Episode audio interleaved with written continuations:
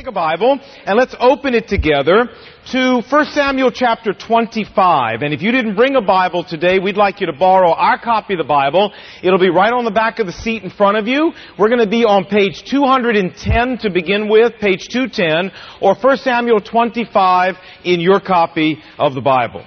Now, I don't know if you saw it this past week, but there was a, a very lengthy article in the Life section of USA Today on Paul Newman, you know, Butch Cassidy. Do you realize he is 73 years old? Amazing. And he's been married, the article said, he's been married to actress Joanne Woodward for over 40 years. Now that, I don't know about you, but I think that's pretty amazing for a Hollywood marriage. In fact, that's pretty amazing for any marriage in this day and time. And yet, as I was looking, it was interesting the contrast that I found in that section of USA Today. In the very same section, on the very same day, it mentioned Ned Beatty, who's divorcing his wife Tinker after 17 years. It mentioned Princess Di, we all know about her marriage. It mentioned Chastity Bono, and of course, her parents, Sonny and Cher, their marriage broke up. It mentioned Roseanne Barr, who's been, you know, in and out of several marriages. And it also mentioned in that section Liz Taylor. I saw a bumper sticker the other day that said, honk if you've been married to Liz Taylor. So we know about her. And, and, and, you know, in spite of all the books and all the seminars and all of the training courses and all of the counseling that we have thrown at marriage over the last 25 years here in America, USA Today still reports that one out of every two marriages in America today is going to end in divorce. I'm 49 years old, and as I look back on my life, without a doubt, the most significant decision I ever made in my life was the decision in 1971 to make Jesus Christ my personal Lord and Savior. But second to that, the most uh, uh, influential and important decision I've ever made was the decision to choose Brenda as my wife.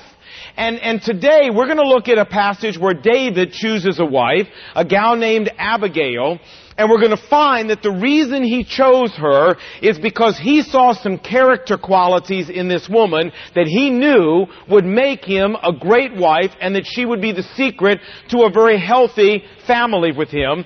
And we want to talk about what those qualities were, and then we want to extrapolate that into the 20th century and talk about how that applies to your life and my life. And if you're here saying, well, I'm already married, you know, I'm not a single man looking for a wife, so this doesn't really have anything to do with me. You're wrong, and I'll explain how in a minute, so don't turn me off and tune me out yet. Stick with us. This has something for everybody here today. So let's go. You ready? 1 Samuel 25, a little bit of background. Remember, David and his 600 armed men are living as a mercenary force down in southern Israel. They're protecting the farmers, they protect the herdsmen, and in response, the farmers and the herdsmen give them food and give them provision. Well, there was one rich guy down there named Nabal, who Nabal had lots of flocks and herds that David protected, but he spurned David, he snubbed David, he insulted David, refused to, to, to provide any re, re, uh, recompense for David doing this, and David got so angry with him that he took 400 of his men, got their swords out, and they came to go, they were going to kill Nabal and kill all of the people with Nabal. And Abigail, Nabal's wife, came out. She intercepted David. We saw this last week. She apologized to David and, and she gave David a little speech and this speech was so compelling, the wisdom in it was so compelling that David put his sword away and went home and didn't go kill her husband. Now that's where we stop. So now we're going to pick up at verse 36, okay? Let's look together. Verse 36. And when Abigail went back home to Nabal, I mean mission accomplished, she saved a man's life. When she went back home to Nabal, he was in the house holding a banquet like that of a king. And he was in high spirits and very drunk. So she told him nothing until daybreak. I'm sure she would have loved it if she would have come home and Nabal would have come running out to meet her and given her a huge bear hug and kissed her all up and down the face and said, honey, you're wonderful. I love you so much. I'm so appreciative. You saved my life. What a great wife you are. This old fool was so drunk, he, she couldn't even have a conversation with him. So anyway, he went to bed, she went to bed. The next morning, verse 37, he woke up and when he was sober, she went and she told him all the things that had happened. And his heart failed him and he became like a stone, the Bible says. And about 10 days later, the Lord struck Nabal and he died. You say, Lon, what, what, what's happening here? Well, the best I can figure out, the man had a stroke. He had a stroke and he, he became, um, he went into a coma. He was motionless in a coma for 10 days and finally he died. Well, when David heard about this, look at verse 39. When David heard that Nabal was dead, he said, Praise be to the Lord, who has upheld my cause against Nabal, because Nabal treated me with contempt. He, God, has kept me from doing wrong and has brought down Nabal's wrongdoing on his own head. David said, wow, this is wonderful. You, you know, uh, isn't it interesting? I left Nabal in God's hands, just like Abigail told me to, and God did exactly what Abigail said he was going to do. God stepped in and God punished Nabal for what he did, and I never had to raise a hand. Wow, this is fabulous. Middle of verse 39. And then David sent word to Abigail asking her to become his wife. Hey folks, David knew a good woman when he saw her. He said, hey, Nabal may not recognize he's got a good woman, but this is a good woman, and since Nabal's gone, I want her for my wife. Verse 40. And, it says that his servants went to Carmel and said to Abigail, David has sent us to you and he wants you to become his wife. And so she bowed down with her face to the ground and she said, here is your maid servant, ready to serve you and wash the feet of your servants. You know what's interesting? When I proposed to Brenda, my wife, that is exactly what she said to me. Here is your servant, ready to serve you. Yeah, in, in my dreams. Well, she got on a donkey, it says, verse 42, and off she went attended by her maids, and she went and married David. And, and, you know, she was a faithful wife to this man. She had children with this man, and we find her name elsewhere in the Bible. She stayed with this man his entire life and was a faithful wife and partner to him. Now that's the end of the passage we want to do so far, but it leads us to ask a really important question. What's our question? So what? Lon, this makes no difference to me. It has nothing to do with my life whatsoever. Well, now wait a minute, wait a minute. I was meeting with a young single guy not too long ago. He asked me if he could have breakfast with me, and I said, sure, if you want, and we had breakfast.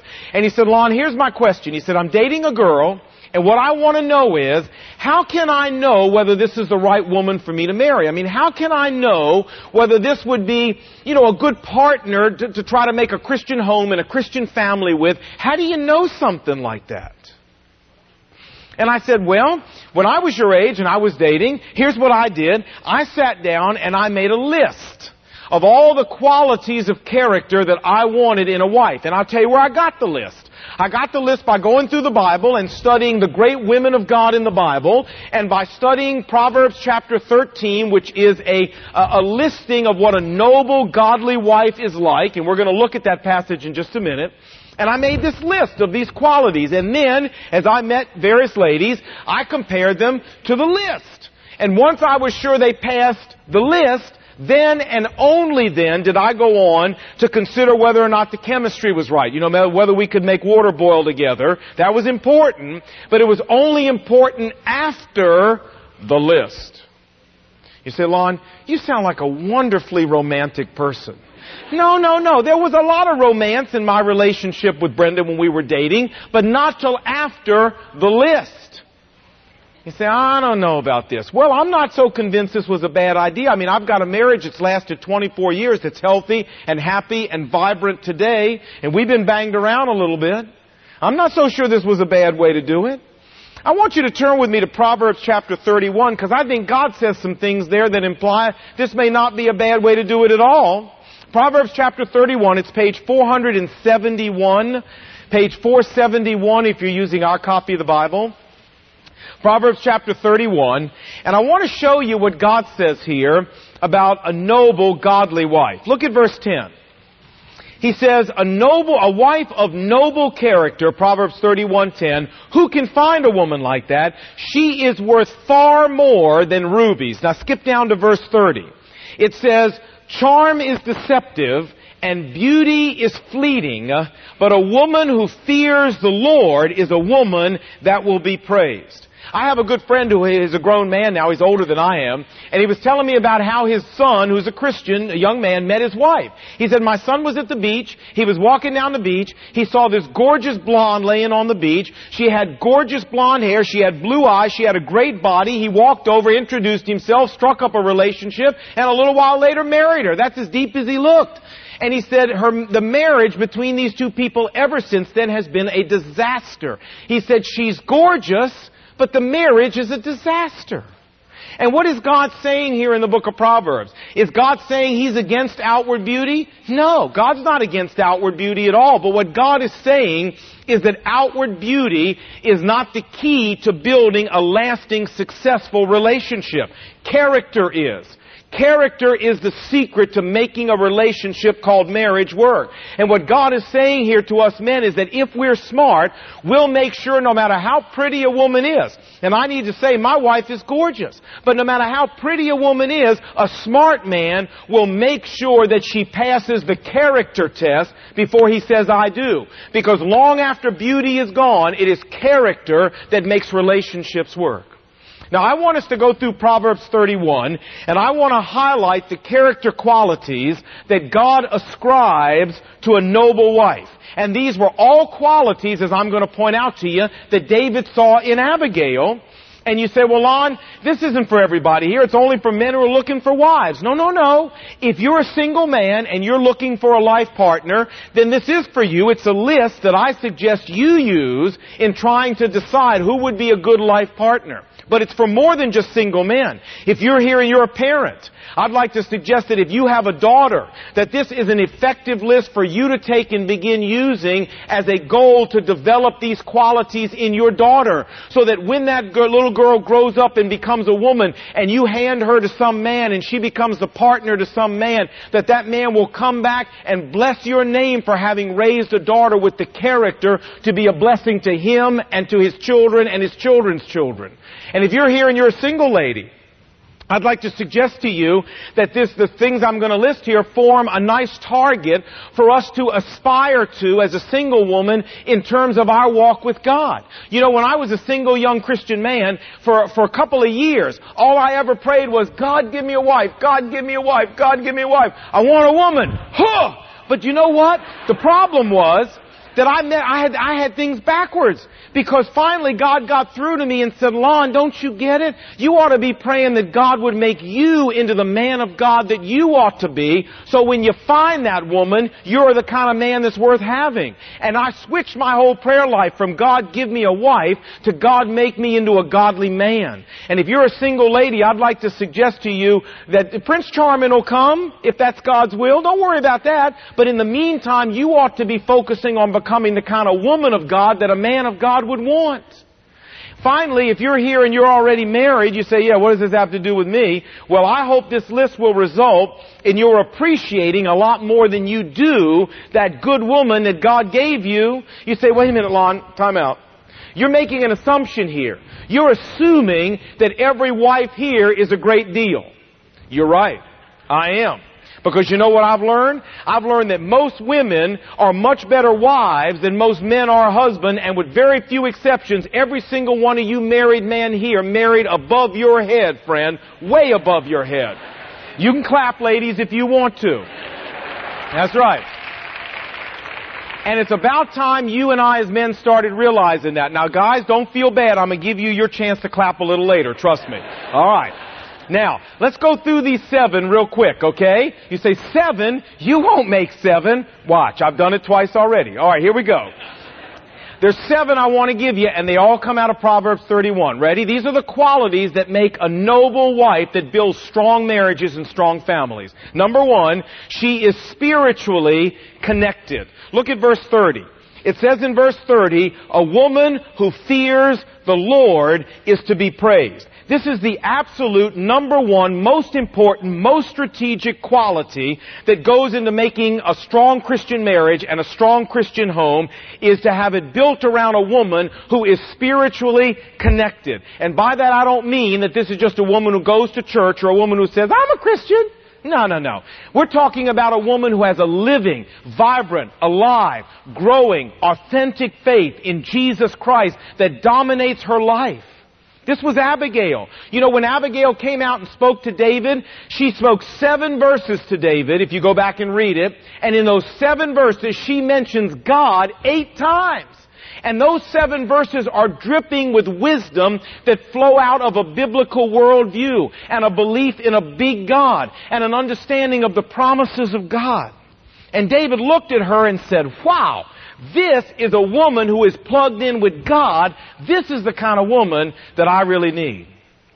David was a wise man.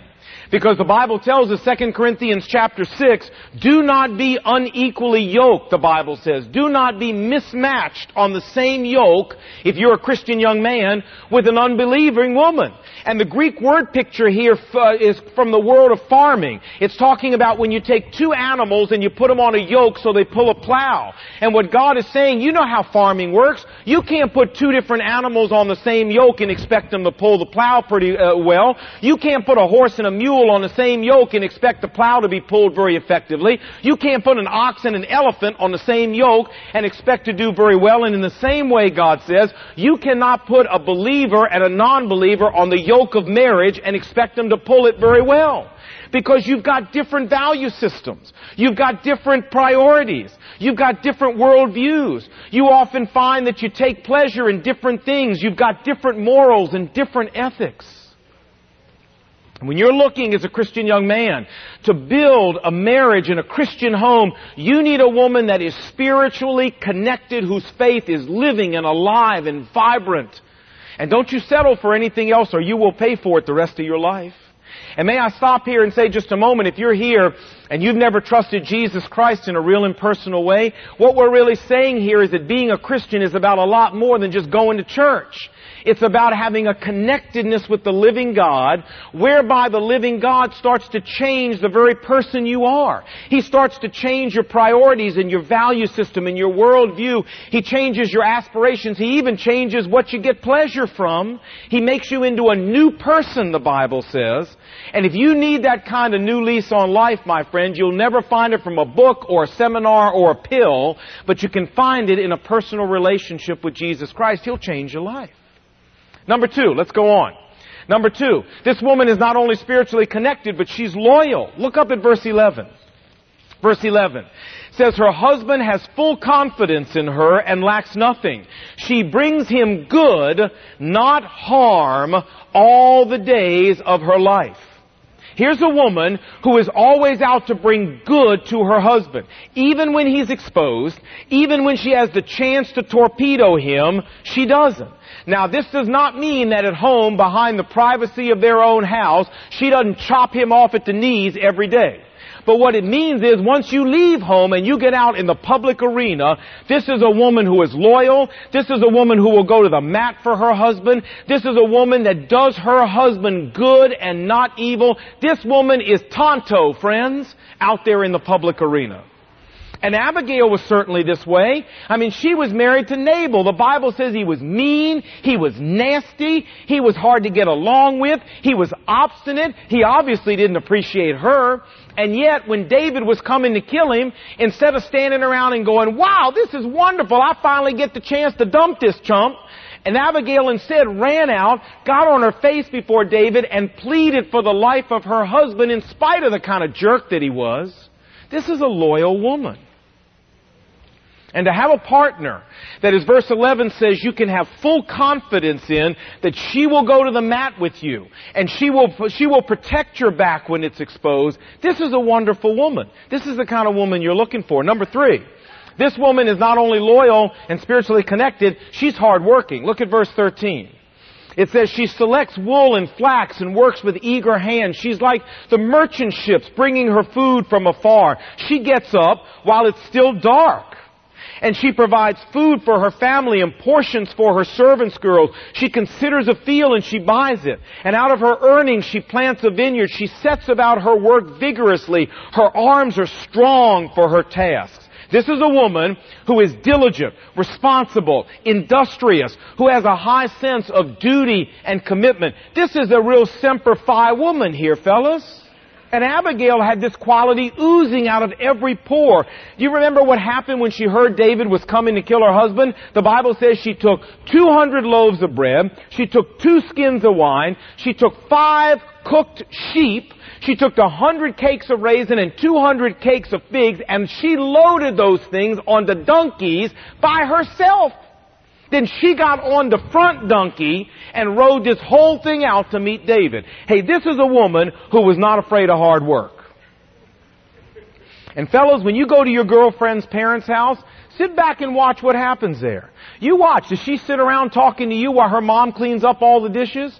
Does she sit around watching television while her mom sets the table and puts the meal on? Because whatever she does there is exactly what she's going to do when she marries you. And so you keep your eyes open. Abigail was a hard worker. She had no illusions about life being easy. And this is the kind of woman you ought to be looking to marry. This is the kind of woman that we ought to be training our daughters to be. And this is the kind of woman that if you're blessed enough to be married to her, you ought to get up every day and thank God for this kind of woman. I've got one of the hardest working wives I have ever met in my entire life.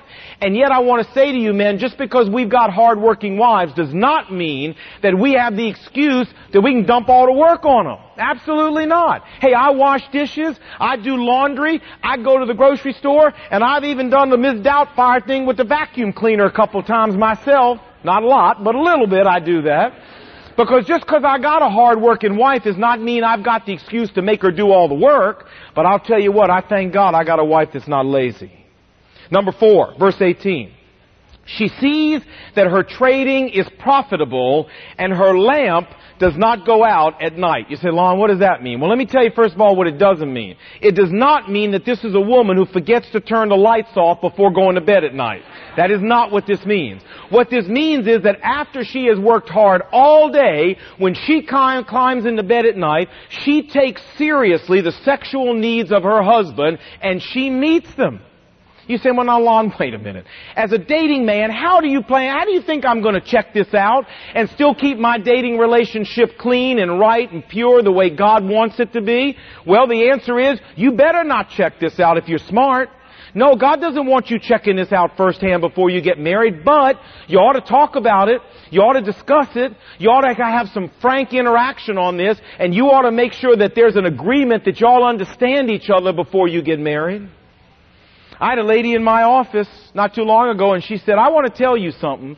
She said, with all that I have to do, with the carpools I have to run and the meals I have to fix and the job that I have outside the home and the laundry I have to do when I walk in the house and everything I've got to do with the children, she said, I want to tell you something. I'm so busy and I'm so exhausted that if I never had sex with my husband again, I wouldn't miss it.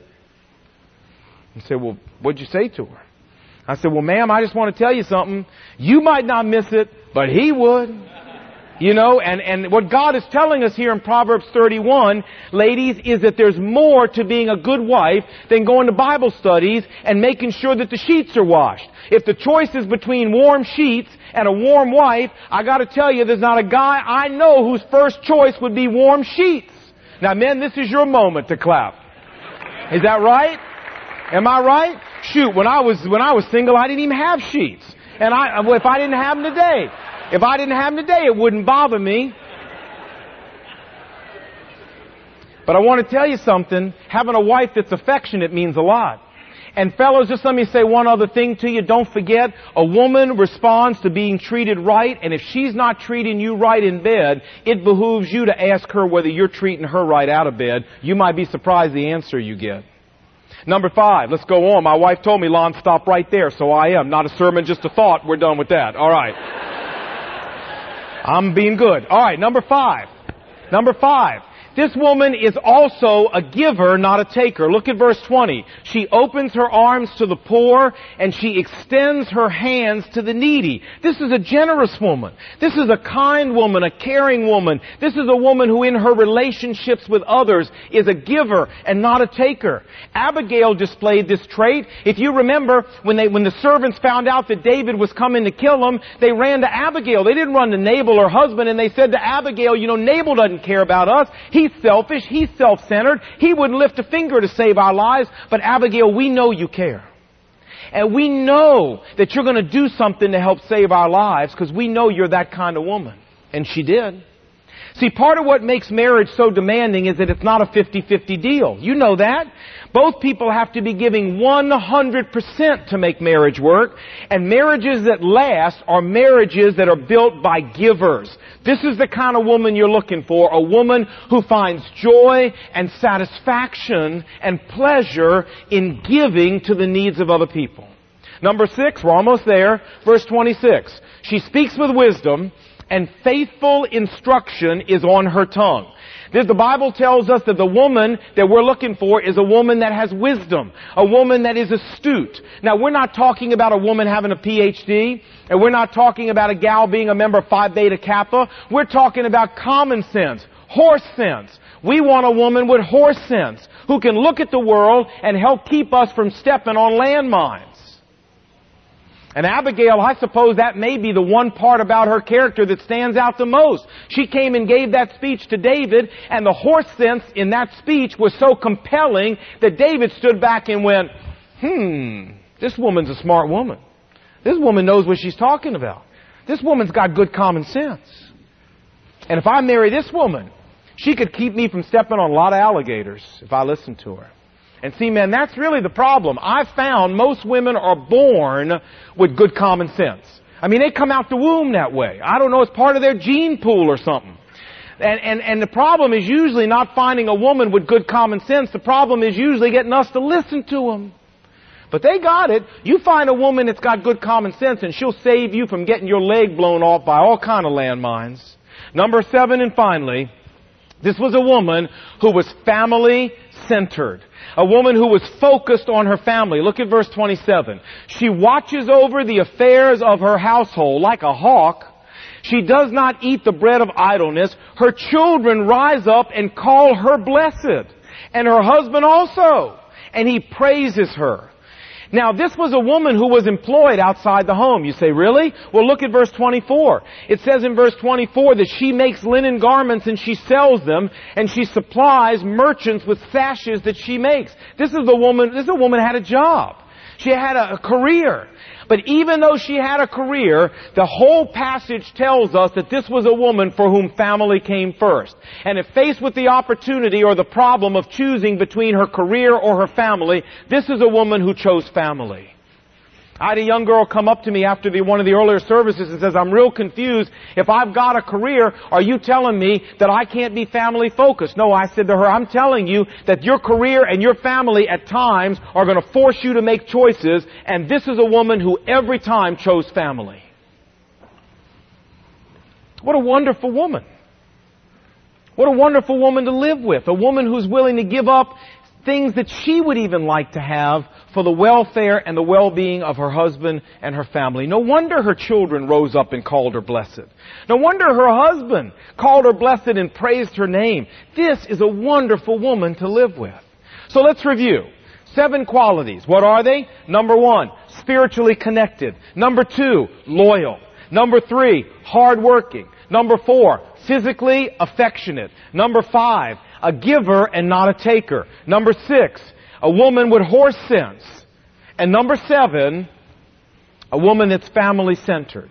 Now, if you men are married, if you're a married man, and if God has blessed you with a wife like this, I'm telling you, you better rise up and you better bless her name every day. Get up in the morning, get down on your knees right next to the bed, you genuflect and bow and just say, bless your name, bless your name, bless your name. Say, Lon, that is so cheesy. Well, she'll love it, and it'll pay off later in the day, believe me. Let's go on. And if you're raising daughters, if you're raising daughters, these are the qualities we want to build into these young women. So when you give her in marriage to some man, years later you've got grandchildren coming back and saying, God bless you for raising such a wonderful woman that could be my mother. And if you're a single gal, what a great target to aspire to, to ask God to build these qualities into your life so that when Prince Charming comes along, you can be the wife and the partner that you should be to this man. And finally, if you're a single man that's here, hey, this is the kind of woman you're looking for, pal. He said, well, Lon, I just got one final question. I'm a single man, and if I find a woman like this, how do I get her to fall for me? Well, I, I, my advice is the same way that I got Brenda to fall for me, and that is I prayed that God would send a spirit of blindness on her till after the wedding. a spirit of spiritual stupor on this woman till after she married me, and it worked. It worked, and it'll work for you. You try it. A lot of women wonder how they ended up with us guys too. Blindness, spiritual blindness. That's what we pray for. Right, men? Right. God bless you. Let's pray together, all right?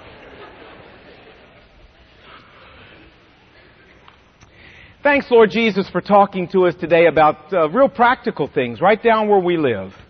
And I want to pray for the men, those of us here who are married. God, you've given us such wonderful wives. Forgive us for not appreciating and valuing these women more like we should. God, they deserve it. They have earned it. And I want to pray that you would teach us to communicate to them the honor and the esteem that they deserve. Thank you for blessing us with these kind of women, Lord. And I want to pray for those of us here who are single gals. Use this message as a great uh, defining element to give uh, each of us a target for what we're shooting for in terms of the development of our own character. For those of us with daughters, Lord, help us use this as effective targets to raise our young women to become women of God with. And finally, for those of us who are single men, God, use this to help us get a sense of what kind of woman we're looking for that builds an effective marriage and that builds an effective Christian home. God, change the way we relate to the opposite sex and to ourselves because of what we've learned here today. And God, thank you for so many wonderful women that you've given to this world. Lord, we just want to thank you that you have built into women these wonderful qualities, that so many of them have these qualities in abundance. We just praise you so much, God, for what the Bible says that houses and lands may be a gift from parents, but a godly wife is a gift from the Lord. And, and Lord, we just thank you for giving those gifts to us. May we appreciate these women the way we ought. I pray in Jesus' name. Amen. The Lord God said, It is not good for man to be alone. I will make a helper suitable for him. So the Lord God caused the man to fall into a deep sleep. And while he was sleeping, the Lord God took one of the man's ribs and closed the place with flesh. Then the Lord God fashioned a companion from the rib he had taken from the man. Oh, this is it. You are bone of my bones and flesh of my flesh. And you shall be called woman. For you were taken from my side. For this reason, a man will leave his father and mother. And be united with his wife. And, and the two will, will become one flesh. My flesh or yours? Do you ever think about divorce? Divorce? No. Murder? Yes. The Bible says that women ought to be silent and subject themselves. The Bible also says, let the husband fulfill his duty to his wife. Oh, the contentions of a wife are like a constant dripping, drip, drip, drip, drip, drip. Do not deal treacherously with the wife of your youth. Your husband is your maker. Yeah, you make her do this and you make her do that. You need a gentle and quiet spirit. Husband, provoke not your wife. Submit yourself to your husband. Love your wife. Oh, it's better to live in the corner of a rooftop than with a contentious and argumentative woman. Husbands, live with your wives in an understanding way so that your prayers may not be hindered. And the two. And the two. Will become. Will become. One flesh. One flesh. Submit, Submit to, one, one another out of reverence for Christ. For two are better than one because they get a better return. Do we file jointly? For their work. I love thou. That's King James for I love you. And now we will show you the most excellent way. If I were to speak with the tongues of men or of angels, if I had the gift of prophecy and could fathom all knowledge and all mystery, if I could instruct my wife with the wisdom of the ages, if I drove the carpool five times a week, if I had faith to move mountains, if I gave all I possessed to the poor, or surrendered my body to the flames, or donate all my organs to medicine, but have not love, but have not love, but, but have, have not love, love I am nothing. I gain nothing. Love is patient. Oh, it's okay, honey. Let's give it one more try. Love is blind. It doesn't say that. Oh, I mean, love is kind. Kind. Well, it's not my favorite, but it does look very nice on you. It does not envy. My wife is better with the checkbook than I am. It's not boastful. Nor is it proud. Oh, I never could have done it without your help. Love is not rude. Oh, I'm so sorry. I always seem to interrupt you. Love is not self-seeking. No, I'd love to go to the ball game instead of shopping. Love is not easily angered, nor does it keep a record of wrongs. Love does not keep score. No, love does not keep score. Love always rejoices in the truth, It always protects, always trusts, always hopes. always perseveres. Love, never fails. It never Love fails. Love never fails. Never will it Love fail. never fails. For love is from God, Let us fix our eyes on Jesus. so that we do not grow weary or lose heart. Let us place our hope in the Lord. For he will renew our strength. and we will soar on wings like eagles. One, One flesh. And now these three remain faith, Faith, hope, hope, and love. love. But the greatest of these The greatest of all of these is Is love. love.